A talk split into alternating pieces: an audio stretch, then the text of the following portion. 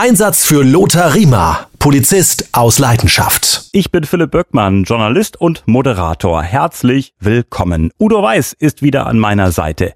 Lothar, du warst von 1991 bis 1996 bei der Polizeiinspektion im Olympiapark in München im Einsatz, unter anderem als stellvertretender Dienstgruppenleiter. Wir waren ja beim äh, Wechsel vom Hauptbahnhof zur Polizeiinspektion Olympiapark.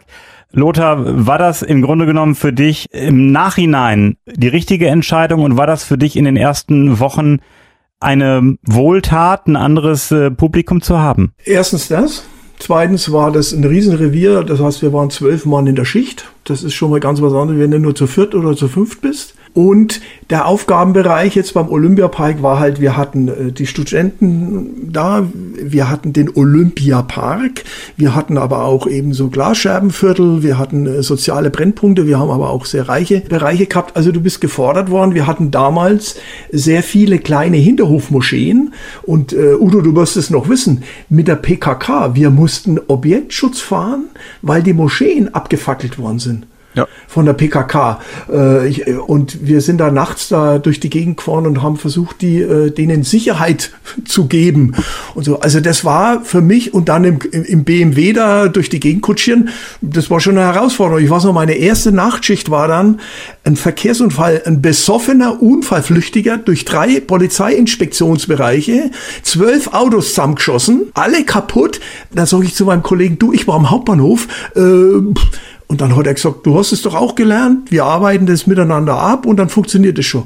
Und so bin ich dann reingekommen. Ich habe meine erste Unfallflucht mit zwölf zusammengeschossene Autos, weiß ich noch wie heute. Ich habe gedacht, ich krieg einen Vogel. Aber es funktioniert. Wir haben eine gute, fundierte Ausbildung, auf die muss man sich halt äh, besinnen, dreimal tief durchatmen, einen Überblick verschaffen und dann arbeitet man das ab. Also ich bin ja nicht der Experte in Sachen ähm, Olympiapark. Doch, das ist so ein kleiner, netter, entspannter Park, easy going, aber äh, dem ist nicht so. Nein, ganz im Gegenteil. Es sind eben 120.000 äh, Bewohner haben wir da betreut. 120.000. Dann hatten wir das BMW-Werk 1, also das große zentrale BMW-Werk, äh, dann Studentenwohnheime. Äh, wir haben Glasscherbenviertel, also Problemviertel gehabt mit entsprechenden Klientel. Und wir haben auch noch einen kleinen Bereich Bauern gehabt, in Feldmoching draußen die Bauern, mit denen wieder ganz andere Probleme gehabt hast. Also war durch die Bank sehr herausfordernd. Ich habe ja früher mal an einer Tankstelle gearbeitet in Münster am Aasee und da war, ich weiß nicht, ob es immer noch ist, so ein kleiner Kriminalitätsschwerpunkt in Sachen Drogen und die äh, Junkies kamen gerne mal zur Tankstelle und haben sich dann Bier gekauft. Äh, waren alles liebe, nette Menschen, aber was mir aufgefallen ist, ich war dann irgendwie ein, zwei Jahre später mal in der Stadt unterwegs und habe dann einen von denen mal gesehen und ich habe den sogar gegrüßt. Ähm, wie war das bei dir, Lothar, nachdem du deine Hauptbahnhofzeit überstanden hattest und dann gehst du am Hauptbahnhof lang und du siehst jemanden von früher, grüßt man sich da noch? Also ich hatte irgendwie schlechtes Gewissen nach dem Motto, ich kenne ihn ja eigentlich gar nicht, habe ihn immer gesehen, aber ich grüße ihn auf einmal mitten in der Stadt. Also wenn ich privat mit meiner Frau oder meinen Kindern unterwegs war, da haben die dich in der Regel nicht erkannt. Gab natürlich schon ein paar, weil, das muss man auch sehen, die Gauner erkennen dich und wir erkennen die Gauner oftmals. Das ist beim Blick so und wenn man sich in die Augen schaut und weil halt der Polizist anders schaut, habe ich ja vorhin schon gesagt, meine Frau hat immer gesagt, kannst du nicht normal durch den Bahnhof laufen und so. Also das schon, aber man versucht da so eine gewisse Distanz. Also ich habe mit dem jetzt nicht nochmal über irgendwelche alte Zeiten gedingt. Wenn der gewunken hat oder was, dann habe ich zurückgewunken, aber das war's auch. Also Smalltalk oder so, das war nicht. Null. War das für dich eine schöne Zeit äh, bei der Polizeiinspektion Olympiapark? War das einfach ein anderes Arbeiten als vorher äh, am Hauptbahnhof? Ja, das war erstens mal war's wahnsinnig abwechslungsreich. Das ist halt im Streifendienst so.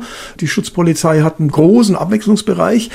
Aber auch, muss ich sagen, wir hatten einen super tollen Dienstgruppenleiter. Der war vorher beim Unfallkommando, Unfallfluchtfahrender und der hat ein tolles Wissen auch gehabt. Und der war damals auch schon so, der uns junge Leute toll angelernt hat und auch empathisch.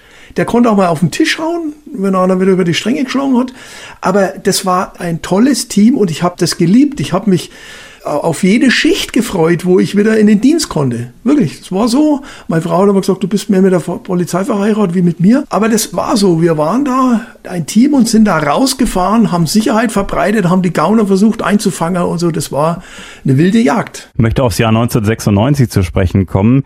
Lothar, da warst du Verbindungs- und Ermittlungsbeamter der UN-Mission in Bosnien-Herzegowina. Das klingt schon mal ein bisschen gefährlich. Ja, jetzt muss man halt unterscheiden. Also in Bosnien selber, der Krieg war ja vorbei durch dieses Dayton Agreement und es waren äh, diese drei ethnischen Gruppen, die man versucht hat, äh, unter Kontrolle zu halten. Unsere Aufgabe, wir waren ja Police Monitor. Das heißt also, die Aufgabe der UN dort bei dieser Mission war, die dortige Polizei, die ja existiert hat, zu beobachten, Monitoring, dass die keine illegalen illegalen Checkpoints machen, dass die nicht irgendwelche äh, Strafgefangenen äh, misshandeln, dass die äh, irgendwelche Kontrollen machen und dann eben der Serbe nur den Moslem kontrolliert. Und wir waren bei Massengraböffnungen dabei. Wir sind äh, im ganzen Land rumgefahren mit unseren Pickups auf 1600 Meter Höhe, die der Bergdörfer abgefahren, gefragt, ob alles okay ist bei denen, ob es denen gut geht. Ich weiß nicht, ich habe da mal Medikamente oft mit hochgebracht. Also die UN-Polizei, wir waren damals die einzigen funktionierende Organisation. Wirklich die einzig funktionierende Organisation. Deswegen haben wir dann auch die Wahlen vorbereitet. Wir haben dann auch die Gebäude rausgesucht und so weiter. Also der Aufgabenbereich war riesig und wir waren halt äh, Unmengen Nationen da zusammengeschmissen und haben da gearbeitet. Hat das äh, Spaß gemacht, das Arbeiten dort? Total. Also jetzt bin ich einer, der Udo mit Sicherheit genauso, wer bei der IPA ist. Äh, wenn du mit Leuten zusammenarbeitest, äh, das ist eine Herausforderung. Weil der Pakistanier oder der Jordanier halt nicht pünktlich kommt, der kommt halt zehn Minuten später. Und der Deutsche regt sich dann schon wieder auf, wenn er nicht fünf Minuten vorher da war und der Jordanier sagt, bist du selber schuld. Dann kommen halt da zehn Minuten später. Also dieses zu akzeptieren, dass die anders arbeiten, aber wir das gleiche gemeinsame Ziel haben, das war schon interessant und toll. Und der Aufgabenbereich war super interessant. Und die größte Gefahr waren die Minen, die herumliegenden Minen, weil kein Mensch genau gewusst hat, wo die Minen sind. Und deswegen äh, musstest halt höllisch aufpassen und hoffen, dass die NATO dort die Minenbereiche schon geräumt hat, wo wir rumgefahren sind. Wir sind ja in, in vollkommen unwegsamen Gelände. Ich bin auch mit einem Kollegen mal in ein Minenfeld reingefahren. Scheiße, super scheiße, sage ich dir. Da sagst du, das war's jetzt. Das war ein Steinhaufen, der dann gekennzeichnet war von irgendjemand und da wusste man Scheiße. Jetzt sind wir im Minenfeld. Also besonnen, was haben wir gelernt? Dieselbe Strecke zurückfahren. Ich bin aus dem Fenster rausgeklettert, oben aufs Dach des Autos und habe meinem Kollegen quasi die Kommando gegeben, wie er rückwärts dieselbe Strecke zurückfährt. Weil die Hoffnung natürlich war, dass wenn wir dieselbe Strecke zurückfahren, dann fahren wir nicht auf eine Mine. Also das war das größte Problem. Und wenn wir Fuhrstreife gelaufen sind, das muss man so sehen, haben wir unsere Dolmetscher vorgeschickt. Weil wenn jemand in die Luft fliegt, dann soll der Dolmetscher in die Luft fliegen und nicht ich. Das ist denen ihr Land. Das klingt immer hart, aber es war so. Und ansonsten hast du dich darauf verlassen müssen, dass das Militär, also die NATO, damals gab ja noch kein bosnisches Militär, das freigeräumt hat. Das war das große Problem. Ist schon beeindruckend. Also ich finde es immer wieder beeindruckend, auch aus deinen Geschichten, Udo, und jetzt aus den Geschichten von dir, Lothar, was für Möglichkeiten der Job bei der Polizei in Deutschland doch bietet. Also Udo, das ist, äh, ich bin immer wieder fasziniert. Ja, und schön ist auch, ich sag mal, äh, wenn du die Kollegen siehst, ich sag mal, so wie den Lothar, entschuldige Lothar, aber das sind äh, ganz normale Menschen, die dann da sind. Und äh, ich habe jetzt auch gerade, deshalb sehe ich gerade so die Parallele, Lothar, ein äh, ehemaliger Mitarbeiter von mir aus dem Verkehrsdienst der Autobahnpolizei ist jetzt gerade pensioniert worden. Und auch ein ganz engagierter, ganz äh, normaler Mensch, der uns in den letzten Jahren dann immer die technische Geschwindigkeitsüberwachung gemacht hat, zum Beispiel auch mit den Provida-Fahrzeugen. Ja, der blickt alleine auf vier Auslandseinsätze zurück, äh, Bosnien und äh, alleine auch 15 äh, Monate Afghanistan. Also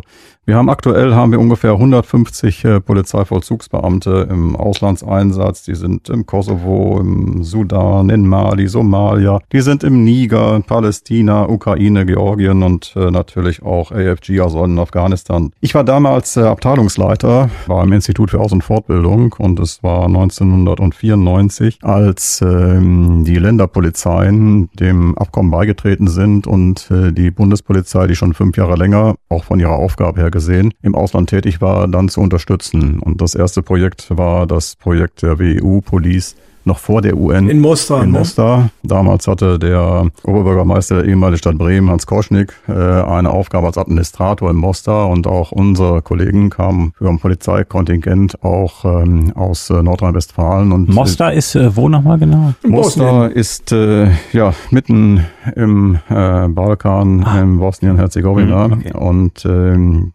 es äh, war unsere Aufgabe, dann überhaupt das Ganze vorzubereiten und äh, die Kollegen auszuwählen, die Kollegen vorzubereiten, zu qualifizieren, zu begleiten dann auch und auch die Nachbereitung. In allen Bereichen wurde auch sehr viel improvisiert. Also ich weiß, die Kollegen haben zum Beispiel unsere Fahrzeuge Nordrhein-Westfalen, die damals noch keine zentrale NRW-Kennung hatten, sondern bei den jeweiligen Städten angemeldet waren, alle in UNA angemeldet, weil dann hatten die das Kennzeichen UN. Das gab denen schon mal so ein klein wenig in, in Schutz nach außen hin.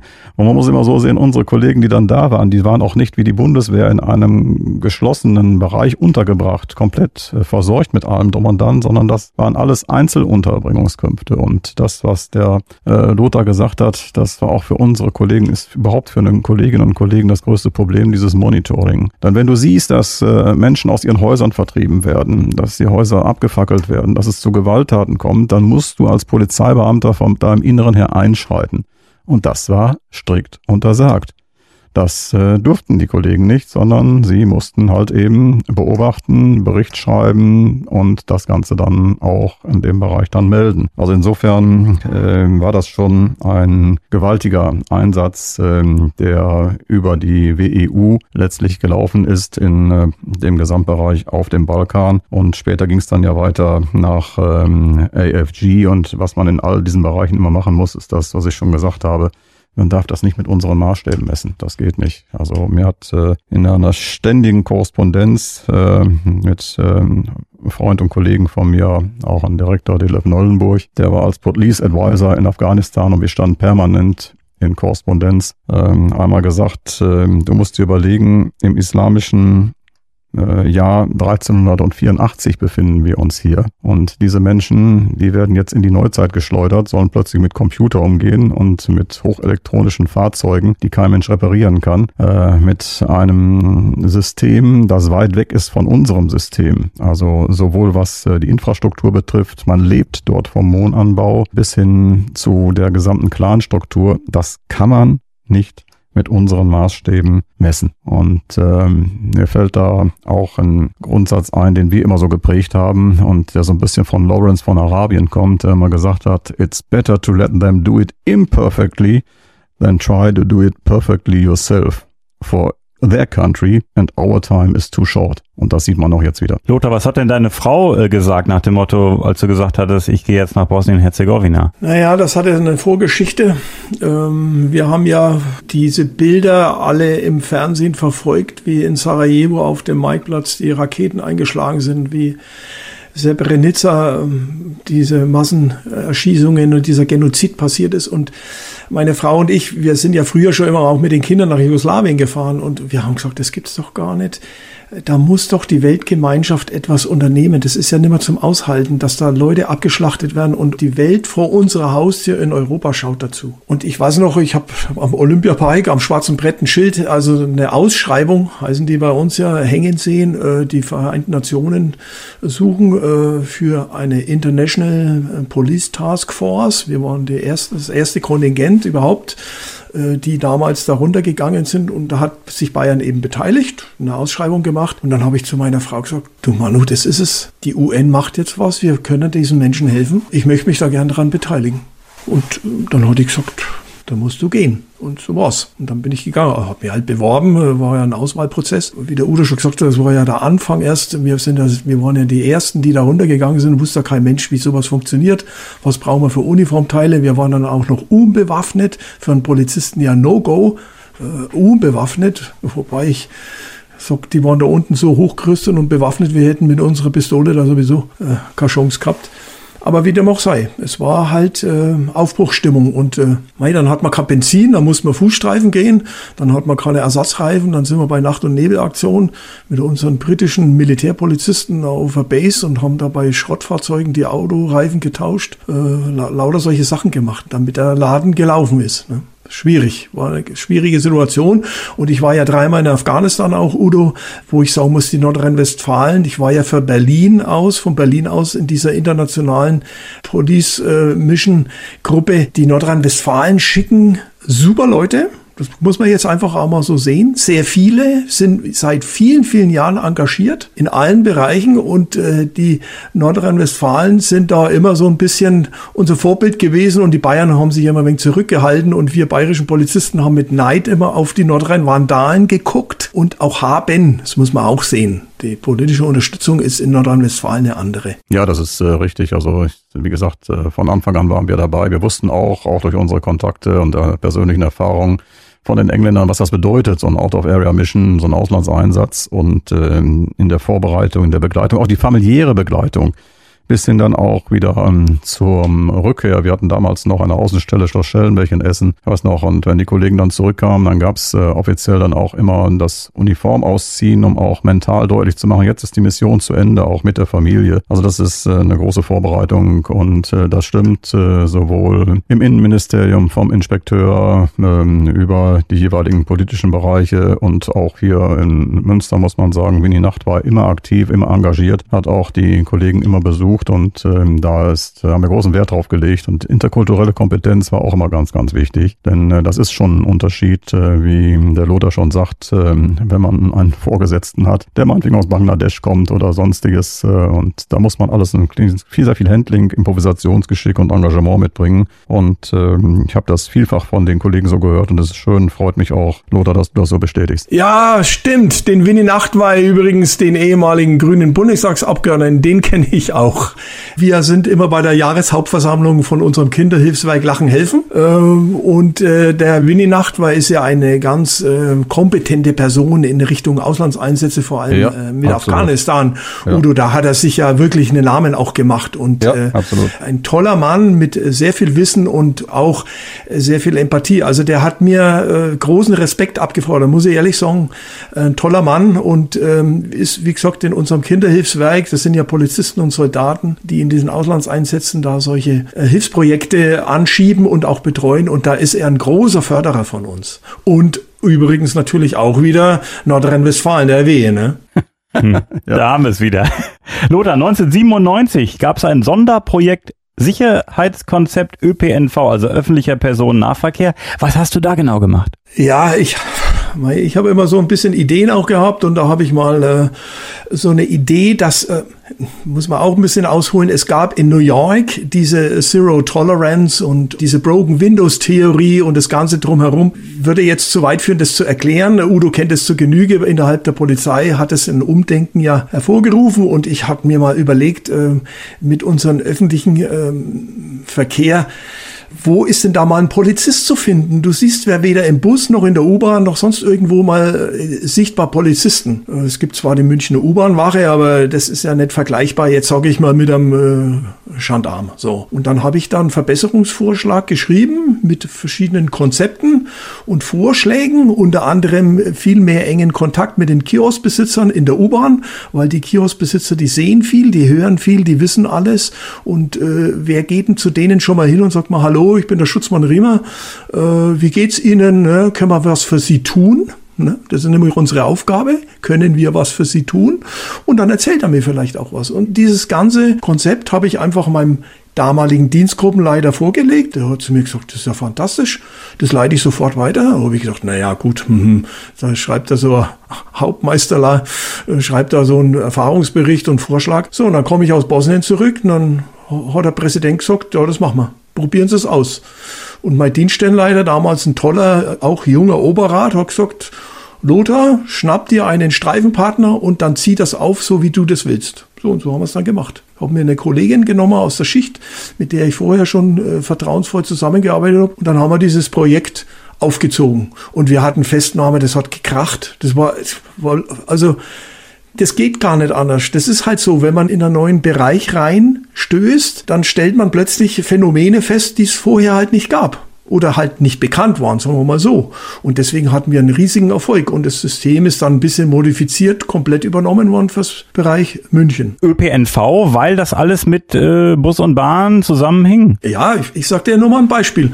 Wir sind mit dem Bus, mit dem Linienbus zum Asylantenheim gefahren, also in Zivil, haben uns einfach in den Bus reingesetzt und haben beobachtet, wer steigt jetzt aus dem Asylantenheim in den Bus ein und fährt zum Olympiapark. Und was passiert denn in dem Bus? Das sind von Rauschgiftdeals über, wir haben einen festgenommen mit einer riesen äh, Waffe. Das war natürlich im Bus A sehr, sehr interessant, wenn du dann plötzlich eine Schusswaffe ziehst äh, und gibst dich als Polizist zu erkennen und sagst hier Hände hoch und äh, keiner rührt sich mehr.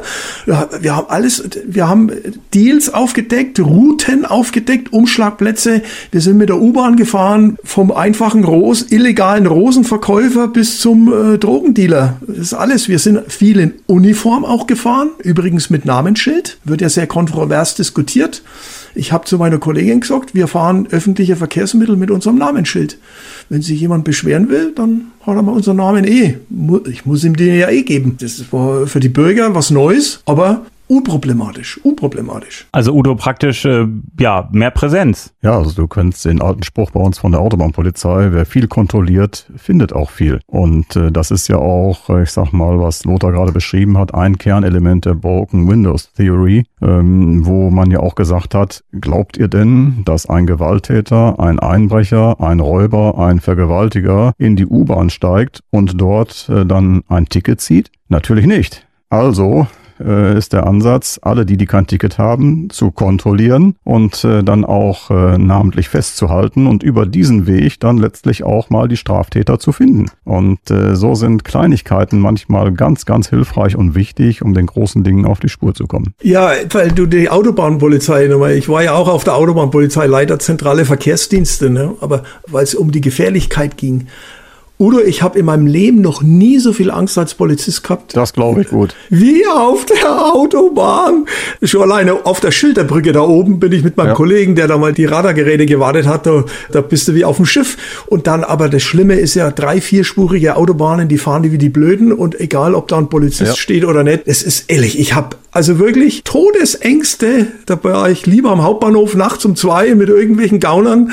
Da habe ich nicht so viel Angst gehabt wie die deutsche Autofahrer auf der deutschen Highway. Ehrlich. Ja, das ist so. Man unterschätzt das immer, die Leute glauben das nicht. Und immer wenn wir neue Kollegen bekommen haben, haben wir extra immer noch äh, von der Autobahnpolizei her gesehen einen entsprechenden Einweisungslehrgang dafür gemacht und in der Hoffnung auch, dass die Kollegen das dann auch gespürt haben. Und unsere ähm, großen Ängste sind dann immer, wenn die Kollegen aus der Stadt oder aus dem Landkreis äh, dann mal bei größeren Situationen die Kollegen auf der Autobahn unterstützen müssen. Und die fahren dann auf die Bahn. Das ist äh, immer mit großer Sorge verhaftet, weil man einfach die Verhältnisse, die Geschwindigkeit und auch, ich sag mal, das Fahrverhalten, den Irrsinn dieser äh, Fahrer dann letztlich auch, die dann auch abgelenkt sind und dann plötzlich da ankommen und da ist jetzt ein Unfall oder sonstiges, das gar nicht wahrnehmen. Äh, das ist wirklich hochgradig gefährlich und äh, es hat ja auch immer wieder auch dann schwere Unfälle und leider auch Tote gegeben. Also ein Bereich, den darf man nicht unterschätzen. Ne? Bin auch froh, dass du das nochmal sagst. Hoffentlich hören das auch viele junge Kollegen noch, ähm, die erkennen, das ist ein Bereich, äh, wo man sehr sensibel vorgehen muss. Weil du sagst mit dieser Gefährlichkeit auch, wenn da ein 40-Tonner am Standstreifen bei dir vorbei pfeift. Diese Sogwägung, das ist vollkommen unterschätzt. Ja. Und der zweite Punkt auch noch, um den Jungen da ein bisschen Werbung zu betreiben auch, was ich Festnahmen auf der Autobahn durch Kontrollen gehabt habe. Ja. Wirklich, inklusive die illegalen Putzer äh, auf der Bahnhof, äh, äh Bahnhof, sage ich jetzt schon, auf der Autobahntoilette. Die ganzen Aserbaidschaner, die da illegal gearbeitet haben und lauter so Geschichten. Äh, äh Visa-Erschleichung, ich weiß nicht, ich habe mal einen festgenommen wegen Visa-Erschleichung. Den habe ich auf der Autobahn, der hat getrennt, den habe ich kontrolliert. Ein Serbe mit einem Visum. Da war aber in dem Visum war was Bestimmtes drin gestanden und und dann habe ich den befragt und dann war das ein klassischer Visa-Erschleicher. Der hat halt Scheiße erzählt. Blödsinn. So, und dann rufe ich die Staatsanwältin an, weil es darum ging, Sicherheitsleistung oder wollen man einsperren, ne? Und dann sagt die zu mir, äh, Herr Riemer, ich habe Sie doch richtig verstanden. Sie sind doch auf der Autobahn. Ja, sag ja, ich, ich bin auf der Autobahn. Aber auch da gibt's eine Visa-Erschleichung. Ja, ja. da muss, dann hat sie gesagt, da muss ich aber erstmal nachschauen, da muss ich nachblättern. Ja, schauen Sie mal in Ruhe nach, es gibt eine Visa-Erschleichung, ne? Es ist ein Straftatbestand, das stimmt schon. also. Die Autobahn, die Autobahn ist Tatort, die Autobahn ist wichtig als Vortatphase und die Autobahn ist wichtig als Nachtatphase. Und wie ich immer sage, das sind die Verkehrsadern der Kriminalität ganz Europas. Und da gibt es viel zu tun und äh, da ist viel Eigeninitiative gefordert und deshalb bleibt es dabei, was du auch bestätigst. Wer viel kontrolliert, findet auch viel. So ist es. ich habe so viele Dinge, wo ich immer lach, weil ich mir denke, der Udo hat das Gleiche erlebt, aber das passiert uns allen wahrscheinlich. Und gerade mit der Autobahn auch, und so habe ich gedacht, super, der war da so lange auf der Autobahn, weil die Blechpolizisten sind ja immer wegen die Doofen, ne? Die Leitplankenpolizei.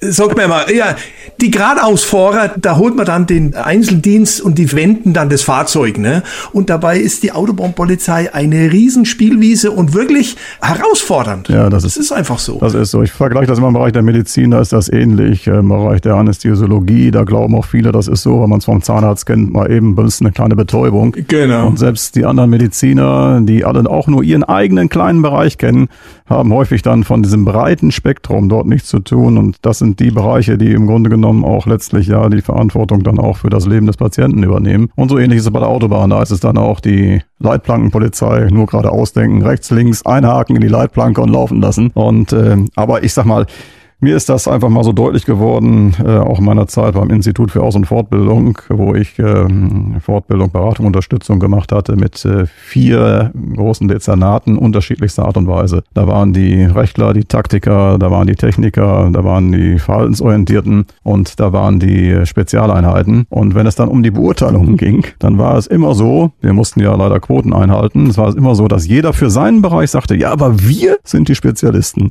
Wir sind im Verhältnis zu zu allen anderen dann immer noch ein Stück besser. Und das ist eben der totale Quatsch. Und da trifft das, was du so schön auch mit der Uhr gesagt hast. Wir alle sind ein Rädchen, die das ganze Laufwerk zum Gehen bringen, zum guten Gehen bringen. Und äh, ohne den einen oder anderen geht es einfach nicht. Und hinter jeder Funktion steckt ein Mensch und dieser Mensch, der füllt dann auch diese Funktion jeweils aus. Und da muss man sagen, da kann man froh sein, wenn man da dann engagierte Mitarbeiterinnen und Mitarbeiter hat. Ja, das war das Wort zum Sonntag, ne? ja, das war's wirklich. Das Wort zum Sonntag. Danke Udo, danke Lothar und mehr mit Udo Weiß gibt's im Podcast Achtung, Achtung. Hier sprach die Polizei, der Podcast mit Münster Sheriff AD Udo Weiß. Überall da, wo es Podcasts gibt und auf der Internetseite www.hiersprachdiepolizei.de. Also ganz einfach, hier sprach die Polizei De. Und Lothar, wir sprechen weiter in diesem Podcast. Es sind noch so viele Folgen geplant. Da kommt also noch einiges auf Sie, liebe Hörerinnen und Hörer, zu.